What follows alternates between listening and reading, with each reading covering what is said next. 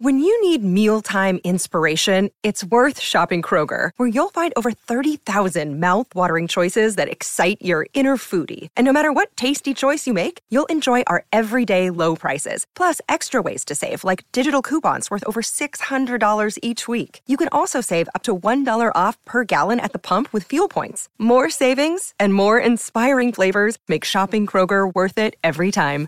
Kroger, fresh for everyone. Fuel restrictions apply. The Terrifying Lies Podcast with music and stories by Craig Nybo. Welcome to the third midnight episode of the Terrifying Lies Podcast. For tonight, I thought I'd share something a bit different with you. In past midnight episodes, I've had brilliant guests on the show, such as Victor Frankenstein and William Dyer.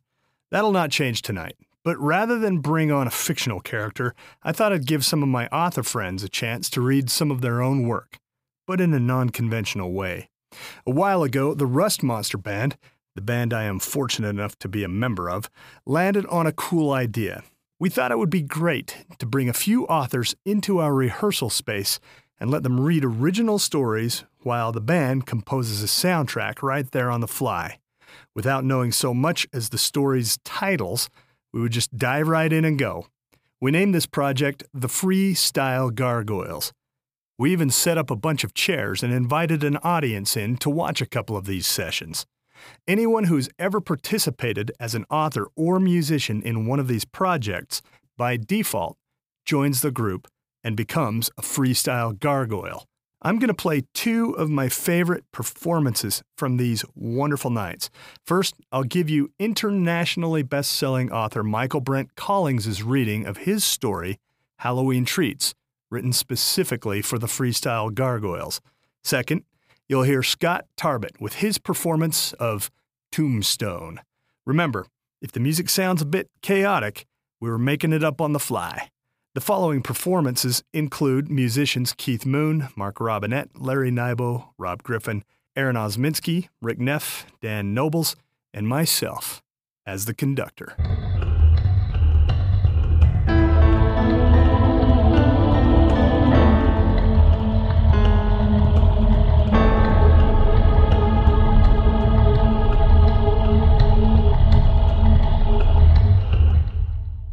I now present the Freestyle Gargoyles with Michael Brent Collings performing Halloween Treats.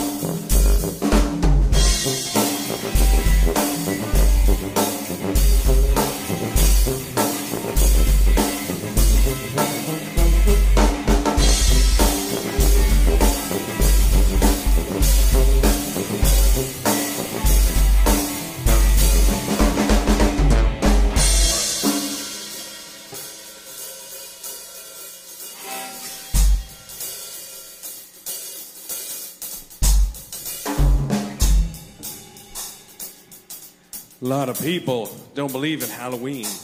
Those people are wrong. A lot of people do believe in Halloween. They're wrong too.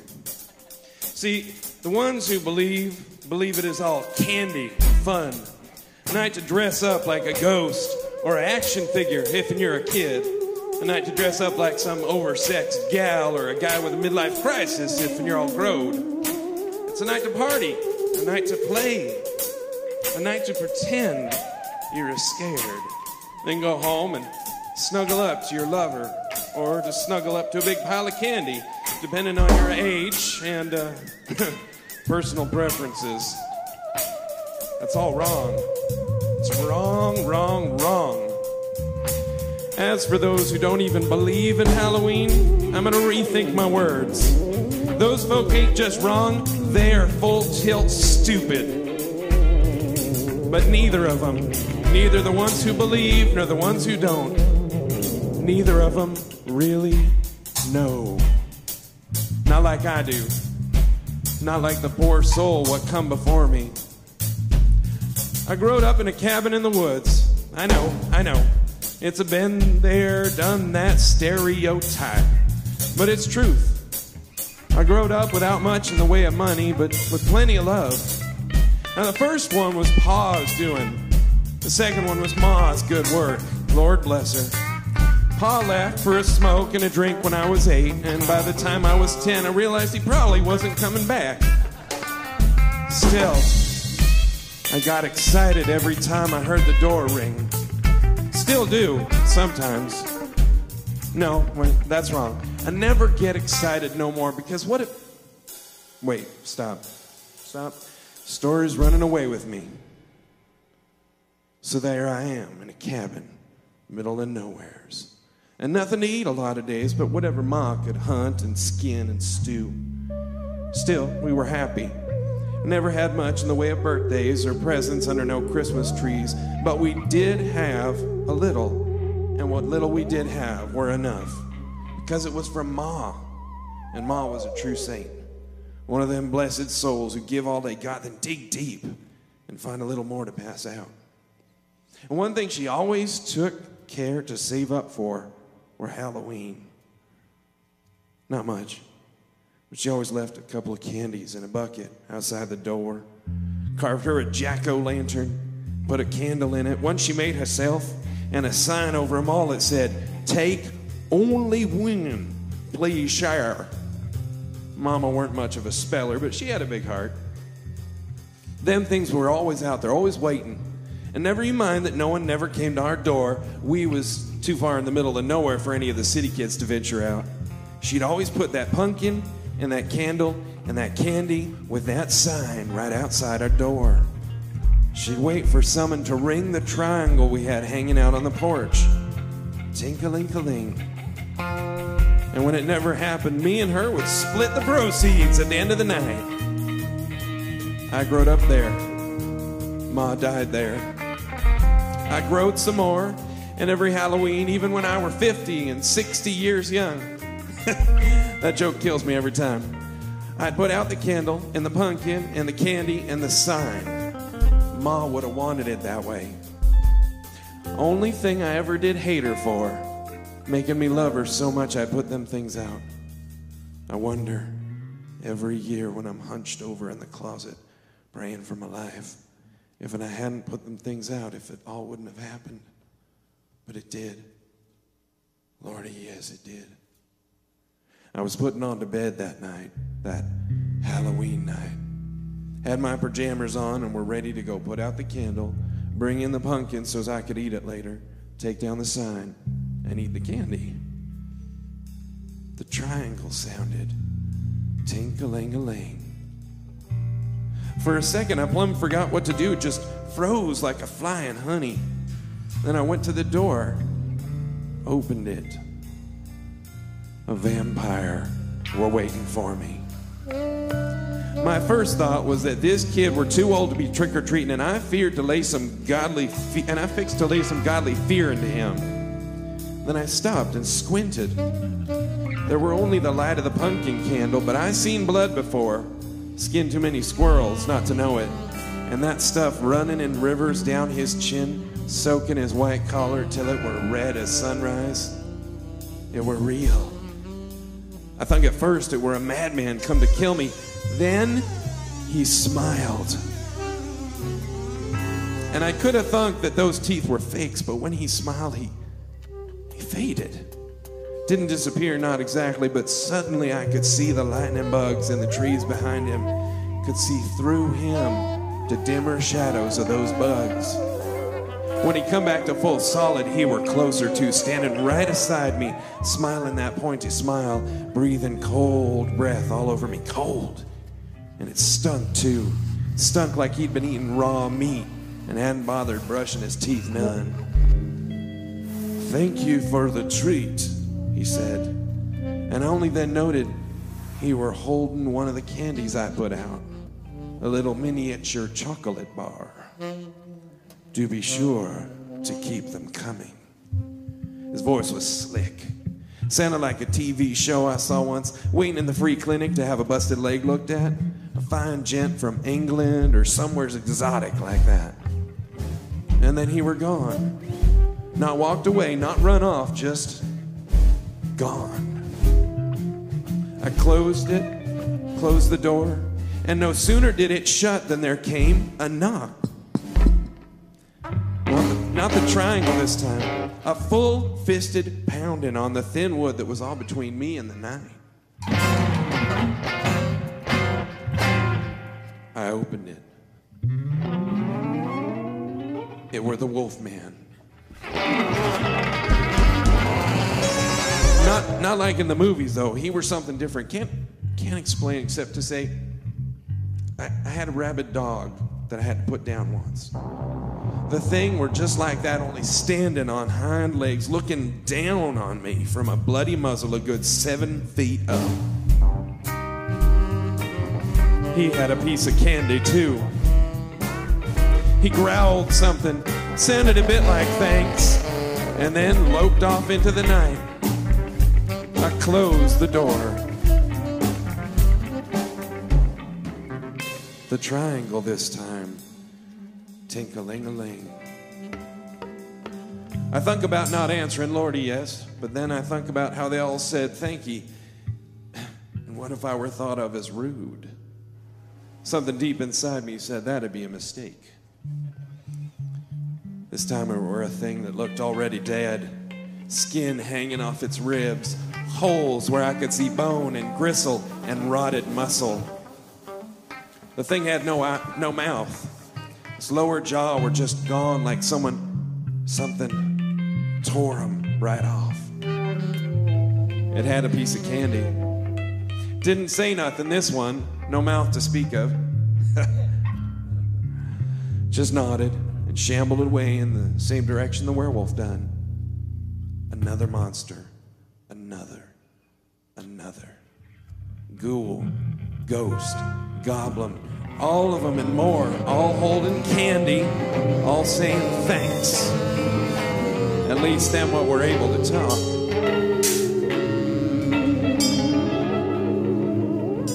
So why are you all afeared? Some of you might say. They didn't do nothing, sounds like a lark. Well, putting aside the blood and bones and mangled flesh, there were the last visit. It were a little boy. Beautiful. Blonde hair, blue eyes. I about fell over myself telling him, Come in, come in, ain't safe out there. But the little boy didn't come. And I noted then that there were chains coming from his back. I couldn't see them wrapped around him though, and suddenly like I knew that if I done looked behind him, them chains would have been sprouting right from the skin itself.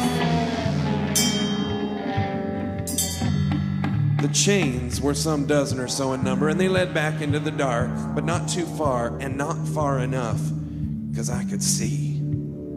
I could see what were on them. Each one held a chunk of meat an arm, a leg, chest, a head.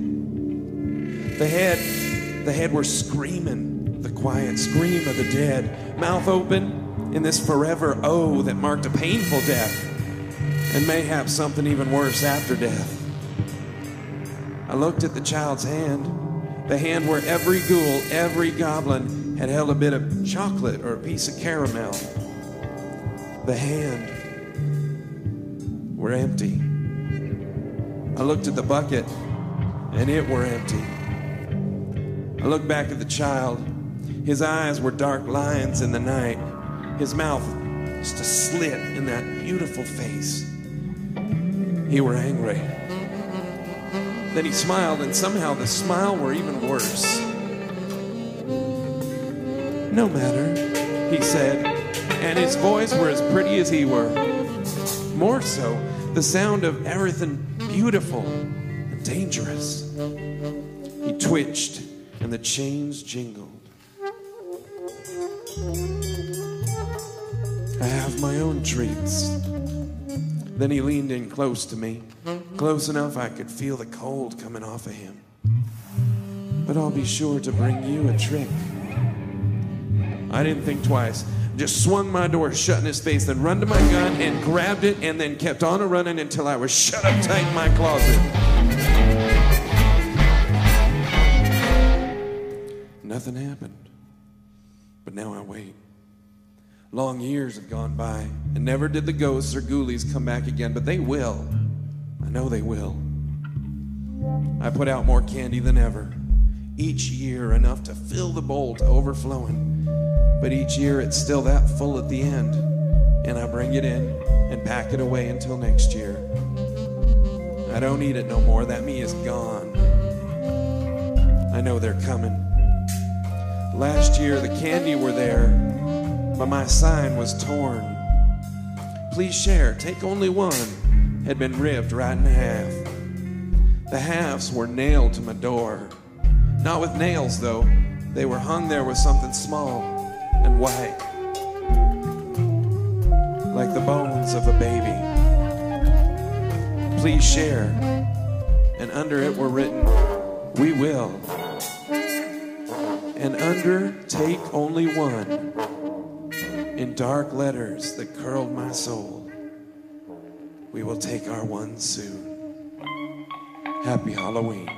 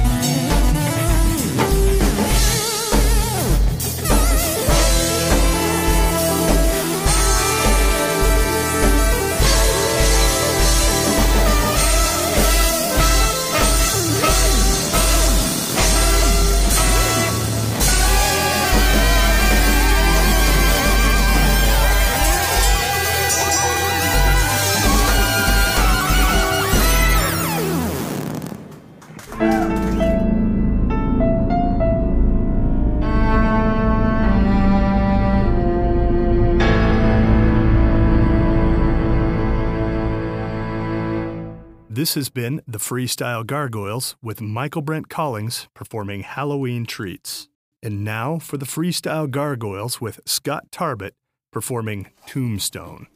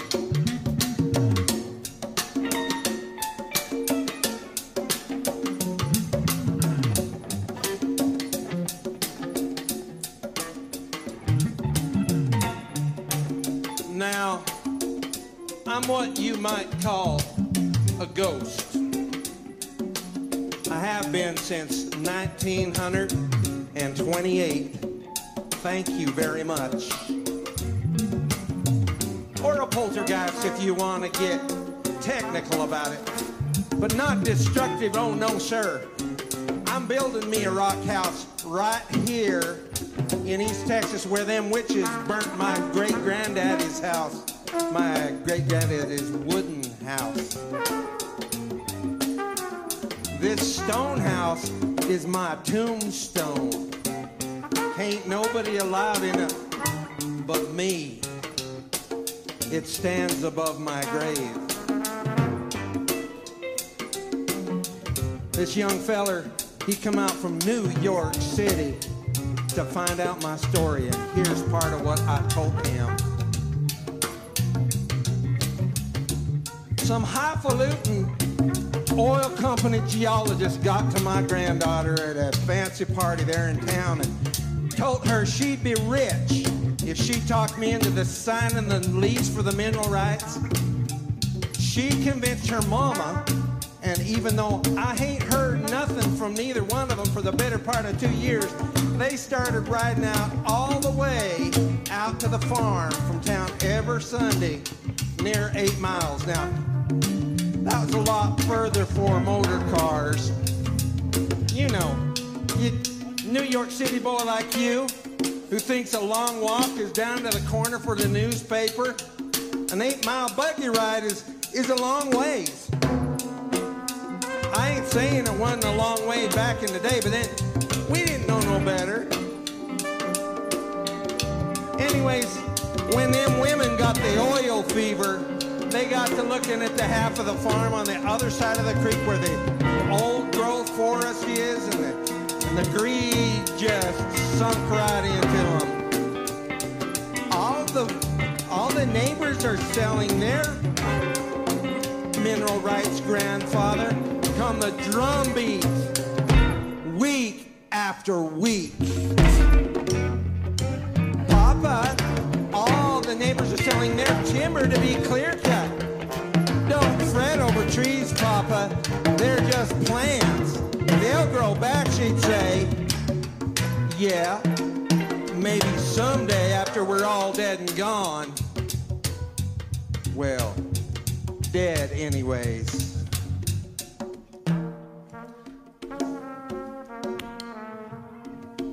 Now, I ain't a stupid man. Back in them days, I watched my pennies, I had to, and, and watched for ways to make more.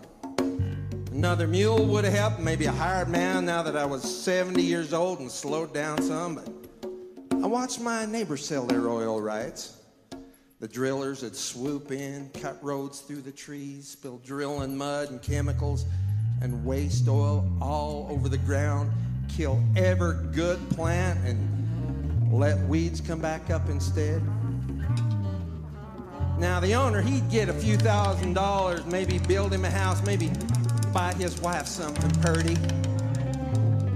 But sooner or later, he was right back to where he was before a dirt farmer scratching on ugly, torn up, no good land. Them scars ain't never healed. I owe the land more than that. And then what sold their timber was worse off yet. I, I don't if you don't know if you ever seen clear cut land, boy, but it don't look like nothing more than an old mangy dog that mean boys has got hold of and shaved. Sorrier than a drowned cat. I will grant you the, na- the trees has come back on my neighbor's land, but spindly shadows of their ancestors 90 years ago, harvested and harvested again for pulp every decade or two, all the stumps just left to rot. So walking through the woods ain't walking through the woods no more. It's climbing over one old stump after another. But my my old growth trees is still there. And now even the 60 acres I was farming when they killed me has 87 year old trees on them. I'm right proud of that. Grand old trees that's home to birds and deer and foxes and coyotes. No Texas cougars yet, but good Lord willing, someday we'll see them back again. Anyways, very next time the girls come out from town, my granddaughter's husband, the banker boy with them, as soon as they settled on the porch of the old frame house that stood right here where I'm building my new stone house now, with lemonade, nice and cold, with real ice straight from my ice house, they, they started in on me. Papa, we feel that, and grandfather, it would be in your best interest if The airs they did put on. Papa, grandfather, I don't know where they got they coming up with that, but it weren't for me or the missus. And that no-count banker boy spouting on about investment opportunities and return on investment, blah, blah, blah. About how I could get electricity and indoor plumbing and be just dandy, modern, and comfortable made me right sick at my stomach. I finally stood up and I told him, now, y'all had your fine say, and I do appreciate your opinions, but it's time for you to listen to me, because I'm the one with the say-so. Ain't nobody gonna drill on my land.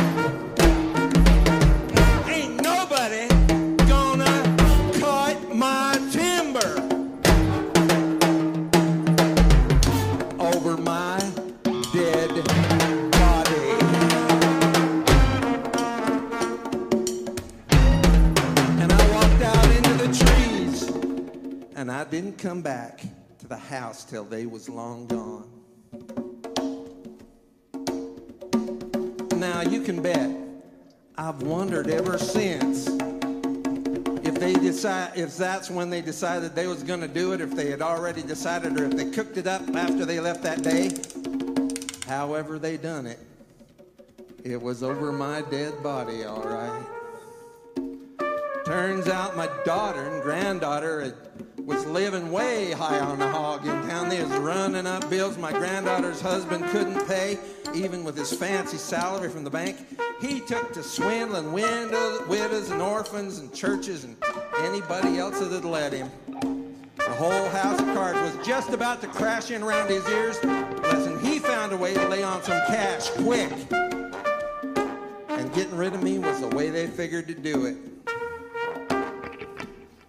When they come back the next Sunday, they all acted all sugar plum sweet like nothing never happened the week before. Only they brought along a dinner of my favorite fried chicken and lemonade, sweet buttermilk and rhubarb pie.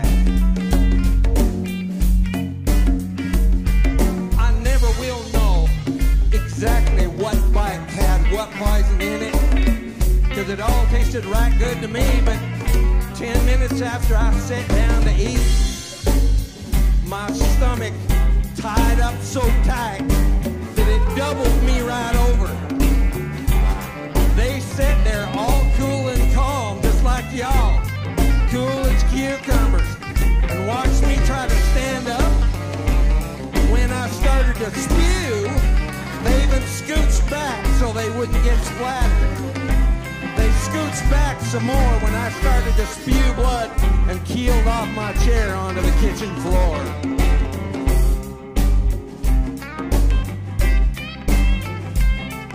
It took a long time to die, and it hurt real bad. It got harder and harder to breathe, and I fought harder and harder to keep on doing it till all of a sudden breathing weren't hard no more. Nothing hurt. Nothing. Not even my lumbago. I'm standing right there, right side my own head, staring down at myself, all curled up in a ball. My poor dead face all wound up in a scream like my jaw was gonna tear off. And I felt right sorry for that poor old wore out thing lying there all wore out and twisted and dead. Well, the granddaughter, she stood up and she started giving orders about cleaning up the mess and hauling me to my bed. Sent her husband to town for the doctor with a story about how my poor old heart finally give out. Me standing there listening like I had no good sense, rooted to the floor like I was planted there already. Right after the banker was out the door, my daughter crossed the room for the mop and pail, and doggone if she didn't walk right through me. I meant to get out of the way, honest engine I did, but somehow my, my mind weren't just weren't right. As if I just naturally expected her to see me and step around me, which of course she didn't. She walked right through me. She walked right through me. I didn't feel nothing but a push, like like a breeze went by. But she sure did. She let out a squeal and went to blubbing about how somebody liked to pour ice water down her neck and it being such a hot night and all. Well, the granddaughter, she come over and she grabbed her mama by the elbow like a toddler and she give her a tongue lash like she was one too, but how she was just panicky and she better shut up before she had to give her a slap and give her something to cry about, because she better believe she would. Now, this might sound funny to hear, because it sure does sound funny to say, but hearing her talk to her own mama that way kind of tore something loose in me. You'd think getting killed with poison might have done it. But you'd be wrong. Hearing that girl sass her mama was my last straw. Now, now I never did hold with slapping a child. Though maybe if I hadn't spoiled, spared the rod so much with my daughter, she wouldn't have got spoilt so bad, and I might have stayed alive a few years more. And I probably wouldn't be here talking to you right now. I never had lifted a hand to my granddaughter in all her born days, but somehow something snapped and I hauled back and I slapped her face hard. Didn't hurt me, but by gum, she sure enough felt it.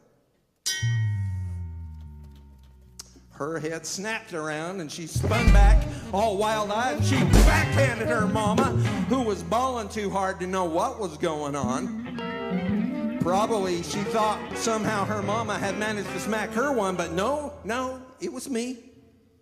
So I did it again. And again. And now I was starting to enjoy myself just a little because I finally spoke up. Ever since you was little, I know you was evil. You was an evil, hateful, spiteful child,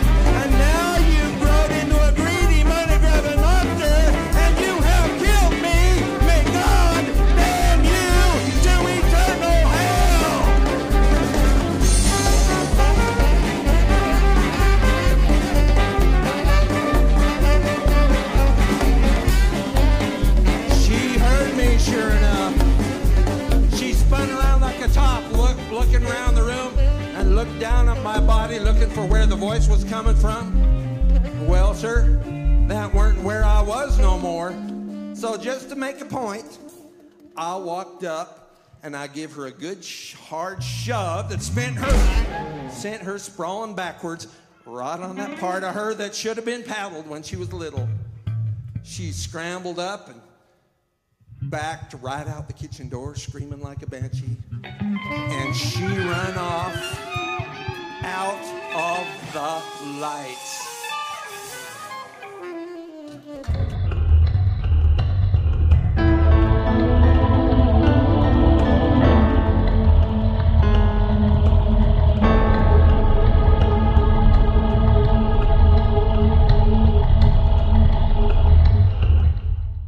Since this episode has everything to do with the spoken word, I thought I would share a song that continues this theme. A while ago, I became interested in listening to remarkable speeches from history. I found, and either read or listened to, speeches from all perspectives. I tried to be impartial politically as I studied these great words from great men and women. I found it interesting that, should one listen to these speeches with an open mind, leaving his or her political views behind, the speeches usually reflect the best in mankind. I became so interested in the rhythm and timbre of these speeches and the way that the orators delivered them that I selected 10 of them and put them to music. I now present from my album, Beautiful Words, a song called Shirley Chisholm.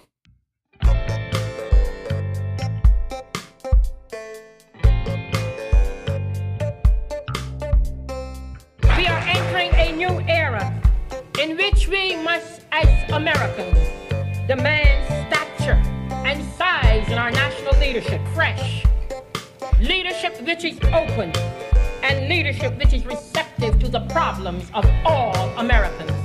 I have faith in the American people. I believe that we are smart enough to correct our mistakes.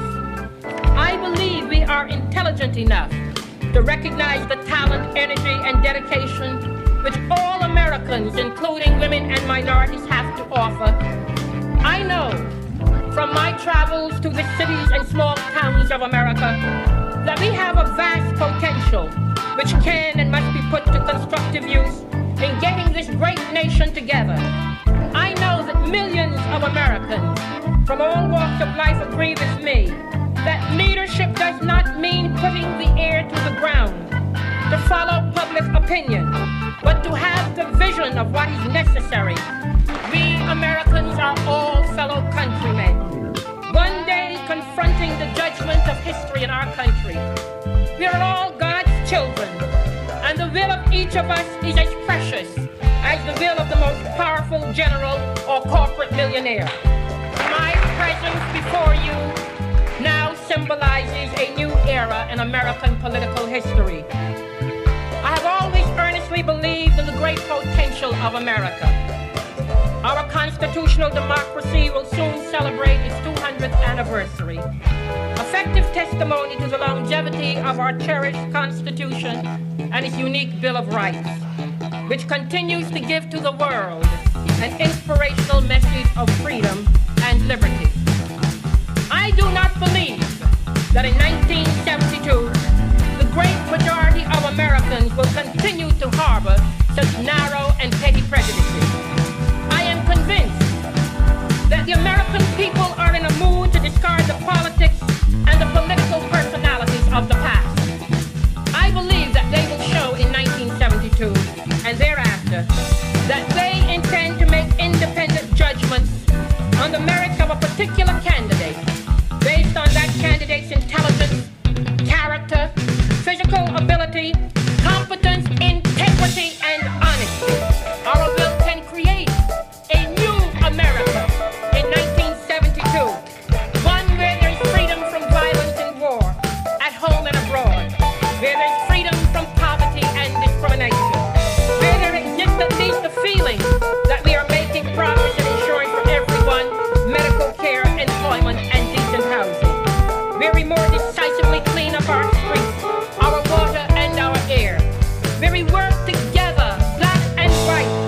rebuild our neighborhoods and to make our cities wide, attractive, and efficient. And fundamentally, where we live in the confidence that every man and every woman in America has that long lasting opportunity to become all that he was created of being, such as is his ability. All of you who share this vision, from New York to California, from Wisconsin to Florida, our brothers and sisters on the road to national unity and a new America.